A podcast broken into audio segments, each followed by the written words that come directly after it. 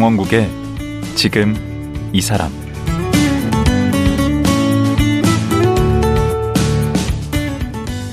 안녕하세요. 강원국입니다. 요즘 우리 사회를 보면 상대방을 악마화하는 흑백 논리가 힘을 얻고요. 또 강성 목소리가 득세하는 현상이 만연합니다.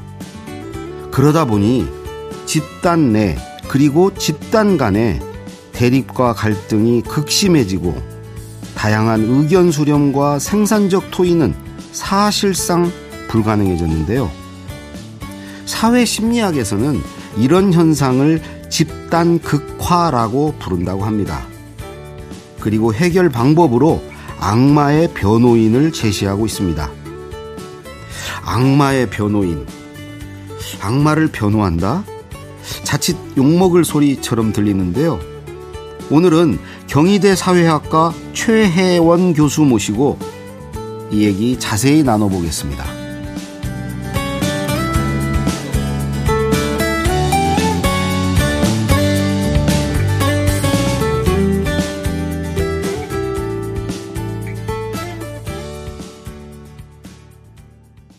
최혜원 교수님 나오셨습니다. 안녕하세요. 안녕하십니까. 어, 너무 젊으셔가지고 교수님 같지 않은데. 네.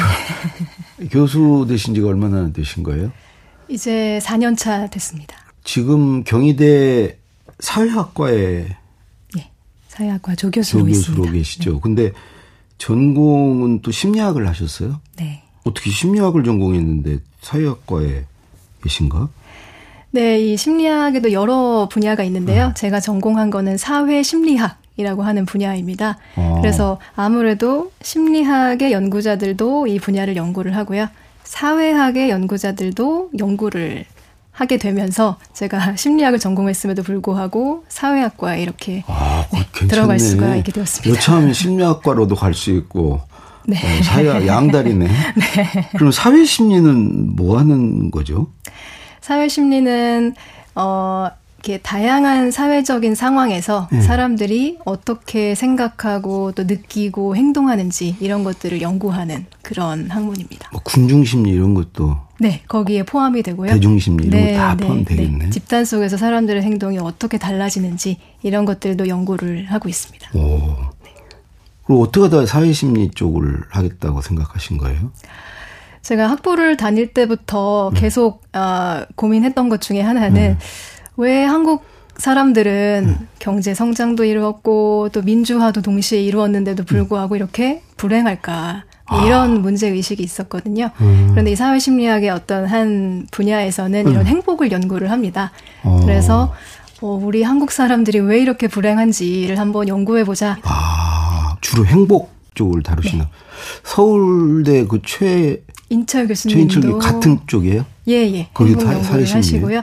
제 지도 교수님은 이제 연세대학교의 서원국 교수님이라고 아, 하시는 분이 계시는데요. 예, 예. 어, 행복의 기원 책. 예, 맞습니다. 네, 네. 어, 나그잘 재밌게 읽었는데 네. 그분이시구나. 네. 네. 머리 잘 안 감고 나오시고 그러시던데. 그럼 뭐 이렇게 네. 우리나라 사람들이 이렇게 막 빨리빨리 하고 막 이런 거 현지 다 연구하시겠네.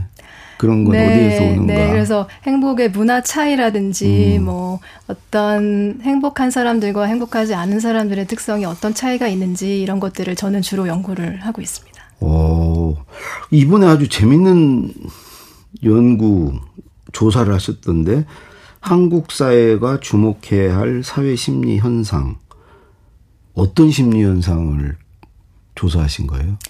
네, 이 조사는 한국 사회 및 성격 심리학회에서 처음으로 이번에 조사를 한 건데요. 음. 이 학회에는 사회 심리학, 성격 심리학, 범죄 심리학의 전문가들이 소속이 되어 있는 그런 단체. 몇 분이나? 입니다. 현재 2,500여 분 정도가 소속이 네, 되어 있으시고요. 그래서 꽤나 많은 근데 숫자. 그런 분이 처음 조사했어요, 이번에?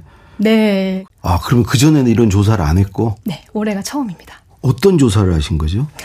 어, 저희 분야에는 굉장히 이 사람들의 행동이나 이런 것들을 음. 잘 설명해 줄 수 있는 유용한 개념이나 이론들이 많이 있는데요. 음. 이런 것들이 대중들한테 많이 안 알려져 있다 보니까 음. 좀 묻혀 있다라고 하는 문제 의식을 저희가 갖게 되었고요. 음. 그래 가지고 저희 회원들을 상대로 음. 우리가 갖고 있는 개념이나 이론 중에서 사람들이 꼭 알아야 할 현상이 뭐가 있느냐라고 어. 이렇게 투표를 했고요. 오. 그래서 거기에서 1위가 1위로 선정된 네. 그런 네. 개념을 어, 올해 발표를 했습니다. 그 개념이 뭔데요? 그 개념이 집단 극화라고 하는 개념입니다. 집단 극화 네. 처음 들어보는 얘기인데. 네, 이게 아무래도 좀 생소한 용어인데요. 네. 그 양극화라는 말은 조금 친숙하시죠. 양극화는 양쪽으로 치우쳐져 있다라는 말. 양쪽으로 이게 갈라지는 네. 거죠. 네. 치우쳐서. 네. 그런데 비슷하게 이 집단 극화에서 극화라는 말은 음. 어느 한쪽으로 치우쳐져 그 있다. 그 양극화할 때 그 극자군요. 예, 예. 예. 음. 그래서 치우쳐져 있다라는 극화. 말. 아. 네, 이고요. 네. 이 극화라는 말 앞에 집단이라는 말이 붙어가지고 네. 사람들이 집단으로 모여가지고 어떤 사안에 대해서 얘기를 할 때, 어, 그 얘기를 한 다, 하고 난 다음에 원래 자기가 가지고 있던 의견보다 더 극단적으로 변화하는 그런 현상을 예를 들자면 말합니다. 그 요즘에 유튜브에서 이렇게 정치적으로 한쪽으로 치우쳐져 있는 채널들이 많이 있잖아요. 있죠. 그런 주장들을 하는 채널들이 네, 많이 갈려 있는데 음. 이 채널들을 구독하는 사람들은 아무래도 그쪽 의견을 지지하는 사람들이 많이 있겠죠. 그리고 또 유튜브가 계속 그걸 뭐, 뭐라고 그러죠? 계속 알고리즘으로, 알고리즘으로 예, 예 비슷한 걸 계속 보여주니까 네, 해주고요. 빠져들게 되죠. 네, 네. 네. 그래서 원래는 그쪽 의견에 조금만 이렇게 찬성을 했던 사람들이 음. 계속 거기 있는 채널들을 구독을 하고 영상을 시청하고 또 거기 모여 있는 사람들의 댓글도 보고 아. 함께 댓글도 달고 하면서 늪에 빠지는구나. 원래 가지고 있던 의견보다 음. 더 자기의 의견을 극단적으로 이렇게 표출을 하게 되는 음. 현상이 음. 집단 극화 현상입니다. 그게 지금 우리나라 심각해요. 네. 그래서 아마도 그런 문제 의식을 가지시고 저희 회원분들께서도 음. 이 개념을 1위로 어, 투표를 해주신 것 같습니다. 그게 뭐 정치권만이 아니고 모든 분야에서 맞습니다. 심지어 뭐 네. 가정에서도 네. 양극단으로 치우쳐서 편가르기가 되고 네. 서로가 서로를 인정 안 해주고 심지어 막 지응고까지 하는 사태에 이르렀잖아요. 네. 저도 저와 의견이 다른 그 SNS에서 누가 의견하면 친구 삭제해버리거든요. 이게, 아, 이거 정말 심각합니다. 근데 왜 이렇게 집단 극화 현상이 심화될까요? 그 원인이랄까, 이유가 뭘까요? 이게 아무래도 집단 극화 현상은 동일한 의견을 가지고 있는 사람들이 집단으로 모여가지고 토론을 하면은 자주 발생을 하게 그렇죠. 되거든요. 그런데 이렇게 같은 의견을 가지고 있는 사람들이 함께 모여서 얘기를 하다 보면 본인이 원래 생각하지 못했던 근거들을 음. 더 많이 확보를 할 수가 있게 돼요. 네네. 네. 아, 저래서 저렇게 음. 생각할 수도 있구나. 굉장히 설득력이 있구나. 음. 라고 하면서 원래 가지고 있던 의견을 음. 조금 더 공고화하게 되는 거예요. 강화가 막 되겠죠. 그렇죠. 음. 강화하게 되면서 음. 어, 더 극단적으로 자신의 의견을 더 이제. 그러면 그 SNS 영향이 또 크네. 네, 아무래도 끼리끼리들 다 하니까. 그렇죠. 이게 오프라인 공간에서는 아무래도 음. 자기랑 조금 다른 의견을 가진 사람들을 만날 수밖에 없게 되거든요. 그런데 온라인 공간에서는 아까도 말씀하셨듯이 본인이 원하는 정보들을 선택을 해가지고 볼 수가 있고 음. 또 유튜브 같은 곳에서는 그걸 또 알고리즘으로 추천을 해주는 그런 방법을 사용하고 있기 때문에 계속 본인과 같은 생각을 가진 사람들의 생각만 볼 수 있게 되면서 음. 점점 더 네, 극으로 치닫게 되는 그런 경향을 보이게 된다라고 할 수가 있겠습니다. 근데 SNS는 외국도 하고 우리도 하고 다 하잖아요. 네. 음, 근데 이제 우리는 특히 이게 좀 심한 거 아닙니까? 집단 극화가?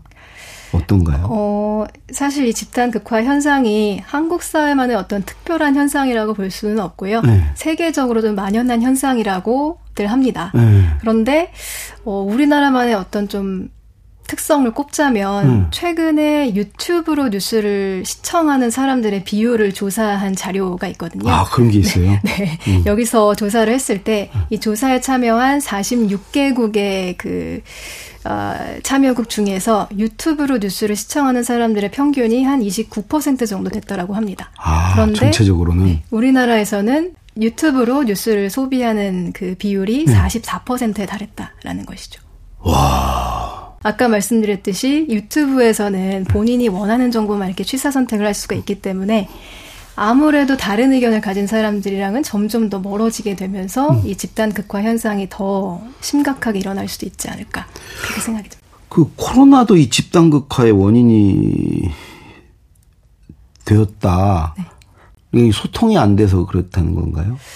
어, 아무래도 사회적 거리두기가 지난 3년간 네. 계속되다 보니까 사람들이 직접 만나서 얘기를 하기보다는 온라인 공간에서 계속 얘기를 할 수밖에 없는데, 음. 아까도 계속 말씀드렸듯이 온라인 공간 속에서는 자기가 원하는 사람들과 계속 얘기를 할 수밖에 없기 때문에 그렇죠. 같은 의견들이 계속 이렇게 공진을 하면서 어. 이게 더 강화가 네, 된다. 강화가 되고 극단적이 되는 게 아닌가 싶습니다. 음, 그렇지. 그 온라인은 아예 그게 딱 그 이 모임의 성격이 정해져 있어서 그 네.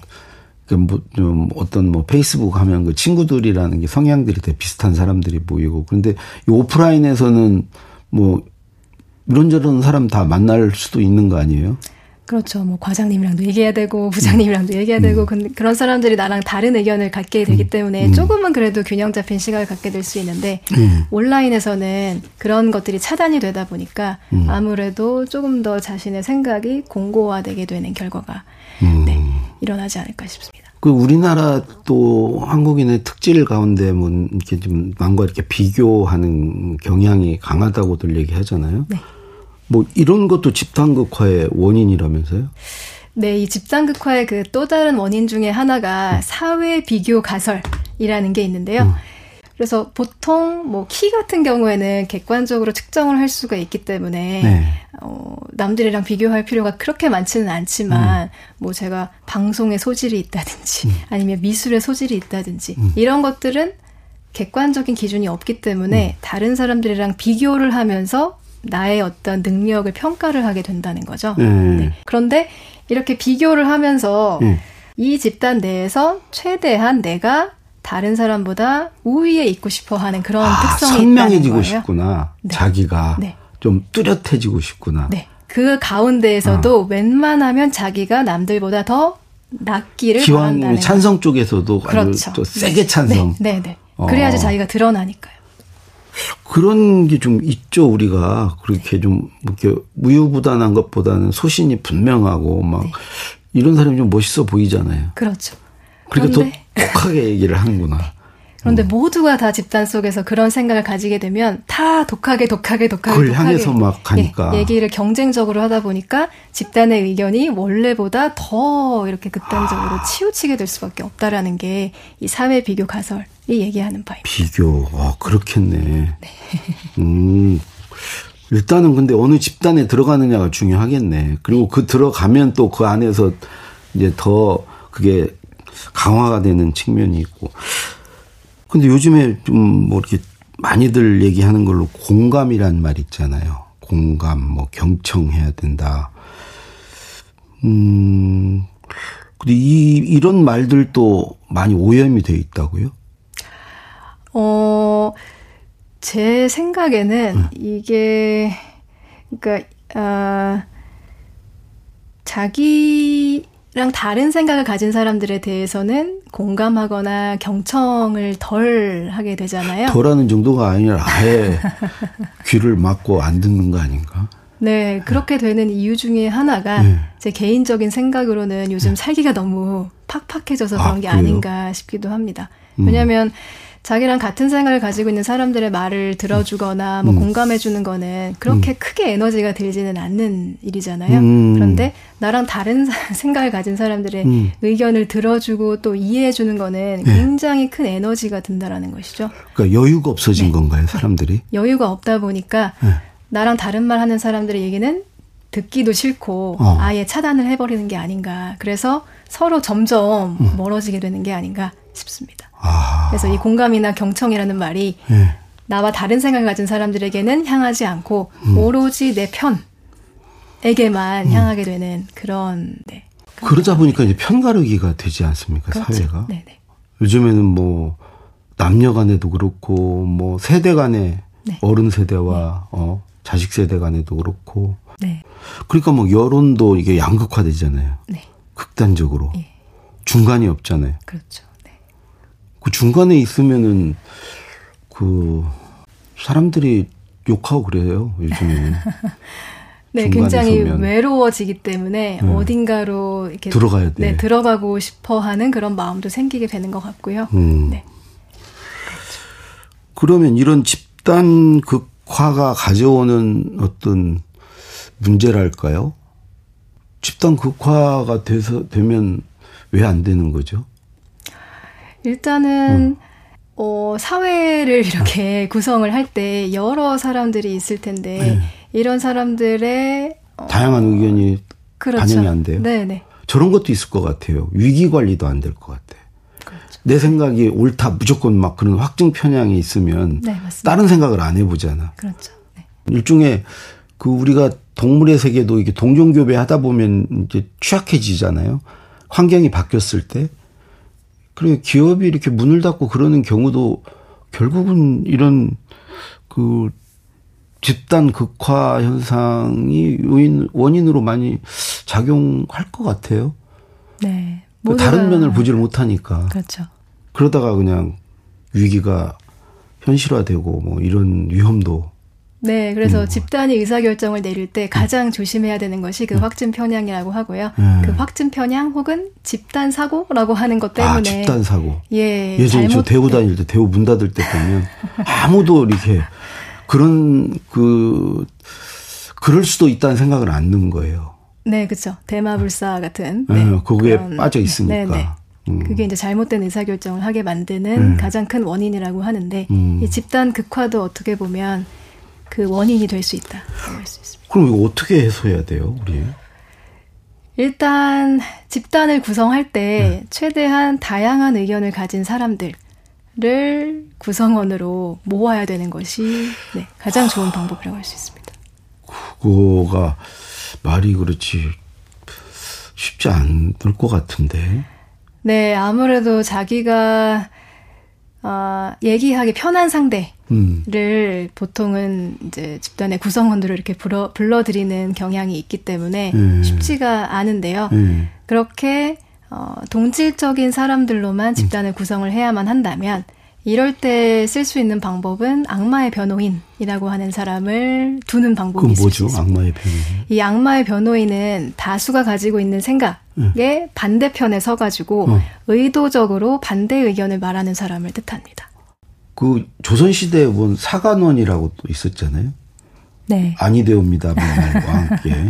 네. 사관원에서 음. 네, 보통 왕들에게 그런 직원을 어, 하라고 또 그 사관원 제도를 만든 것도 있고요. 음. 뭐 가장 대표적인 사례로는 세종 음. 예를 들 수가 있는데 음. 이 세종이 매번 음. 아니되옵니다라고 얘기를 했던 음. 이조 판서인 음. 허조를 이 뭐 국사를 논하는 자리에 매번 배석을 시켰다는 거예요. 어허. 그래서 이 허조가 세종과 참모들의 그런 결정을 계속 의심하고 비판하고 검증하고 뭐 음. 사사건건 비판하고 뭐 이런 일들을 했다라는 거죠. 그래서 세종조차도 이 허조를 굉장히 힘들어는 했겠지만 음. 그럼에도 불구하고 이 허조가 악마의 변호인 역할을 한 덕분에 음. 세종이 여러 의사결정 과정에서 현명한 결정을 내릴 수 있었고 아마도 오늘날에도 세종이 성군으로 평가를 받게 음. 되는 그런 역할을 조금이나마 하지 않았을까 싶습니다. 외국에는 그런 악마의 변호인 이런 제도가 좀 있습니까?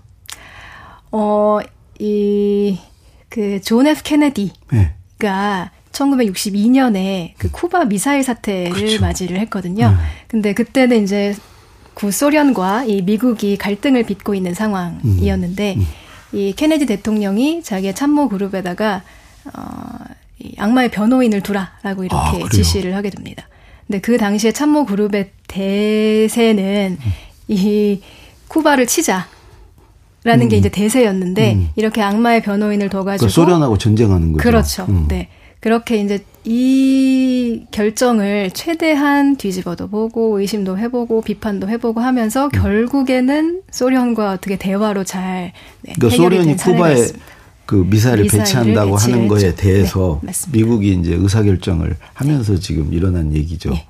음. 그래서 어떻게 보면 제3차 했네, 세계 대전으로 비화될 수도 있었는데 이 악마의 변호인을 두게 되면서 잘 이 갈등이 좀 마무리가 된 그런 사례가 있습니다. 그거 말고 또 뭐 악마의 저기 기업에 있어야 될 것 같은데. 네, 기업에도 많이 활용이 되고요. 특히 그 재벌 기업. 그렇죠. 네. 네. 총수가 예, 뭐 뭐든지 할 수 있는 네. 그런 조직이에요. 네, 네.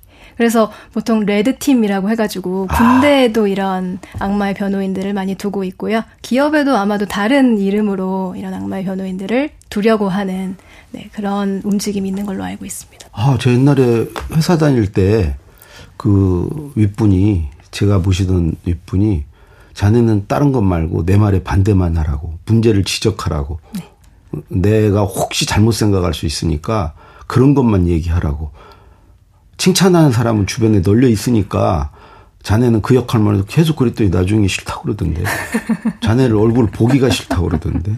기분이 나쁘다고. 네, 아무래도 자기 의견에 반대하는 사람을 좋아하기는 어렵지만 네. 그럼에도 그런 사람들을 두면은 집단이 현명한 의사결정을 하는 누가 그걸 자처하겠어요. 그 모난돌이 정 맞는다고. 맞습니다. 네. 누가. 악마의 변호인을 하냐고요. 네, 그래서 이렇게 돌을 맞게 되는 네, 역할이기 때문에 음. 아무도 이걸 자처하기는 쉽지가 않은데요. 음. 그래서 사실은 악마의 변호인이 자생적으로 이렇게 나타나기는 굉장히 어렵습니다. 그래서 보통은 음. 리더가 집단의 리더가 있다면 이렇게 한 명씩 악마의 변호인을 선정하는 그 선정에서 네, 제가 됐다가 나중에 네, 네, 네. 혼났다니까. 그런 방법이 있습니다. 네가 그렇게 잘났냐고. 네. 어. 그리고 계속 강조하는 거는 이 리더의 역할인데요. 예. 리더가 이 악마의 변호인을 계속 격려하고 칭찬을 해줘야만이 이 악마의 변호인이 위축되지 않고 힘을 얻어서 자기 의견을 계속적으로 개진을 할 수 있게 된다라고 하고 있습니다. 음. 그리고 꼭 한, 악마의 변호인을 한 명만 둘 필요는 없고요. 음. 돌아가면서 악마의 변호인을 두는 사례도 있습니다. 네. 그러면 어, 그 악마의 변호인이라는 역할을 맡았기 때문에 음. 뭐라도 이제 반대 의견을 내야 되잖아요. 음. 그렇게 되면서 그 본인들이 결정한 사안들을 최대한 어 다시 한번 짚어볼 수 있는 기회로 삼을 수가 있게 되는 거죠. 오호. 그리고 여러 명이 다 악마의 변호인을 하게 되면 이 악마의 변호인에 대한 비난도 조금 줄어들 수가 있게 됩니다. 음. 아, 말씀 들어보니까 정말 리더 역할이 중요하네요. 그 리더의 마인드. 어, 자기 반대되는 목소리에 어떻게 반응하는가. 제가 보신 노무현 대통령 앞에서는 어느 얘기나 다 했어요, 그냥. 어, 쫄지 않고. 반대 얘기도 하고. 근데 그런 반대 얘기에 대해서 더 귀를 기울여. 재밌어 해. 그런 거 갖고 막 토론하는 거를 재밌어 해. 사실 그, 좀 그런 거 중요하지 않습니까? 네, 아무래도 대통령이 네. 권위적이지 않고 네. 소탈하고 이렇게 다른 사람들의 말을 음. 들어주는 것 같으면 음. 이 밑에 있는 사람들도 더 편하게 자기 얘기를 할 수 있게 막 마련이죠. 변호인이 예. 많아질 수 있잖아요. 그렇죠. 네. 뭐 그러다가 이제 당하는 수도 생기게. 아, 그러니까 뭐 사실은 원래 대통령의 어떤 생각과 다른 뭐 이라크 파병이라든가 한미 FTA라든가 이런 것도 사실 가능했던 것도 그런 분위기였기 때문에 가능했던 것 같고 솔직히 그때는 큰 위기는 하나도 없었습니다 임기 중에.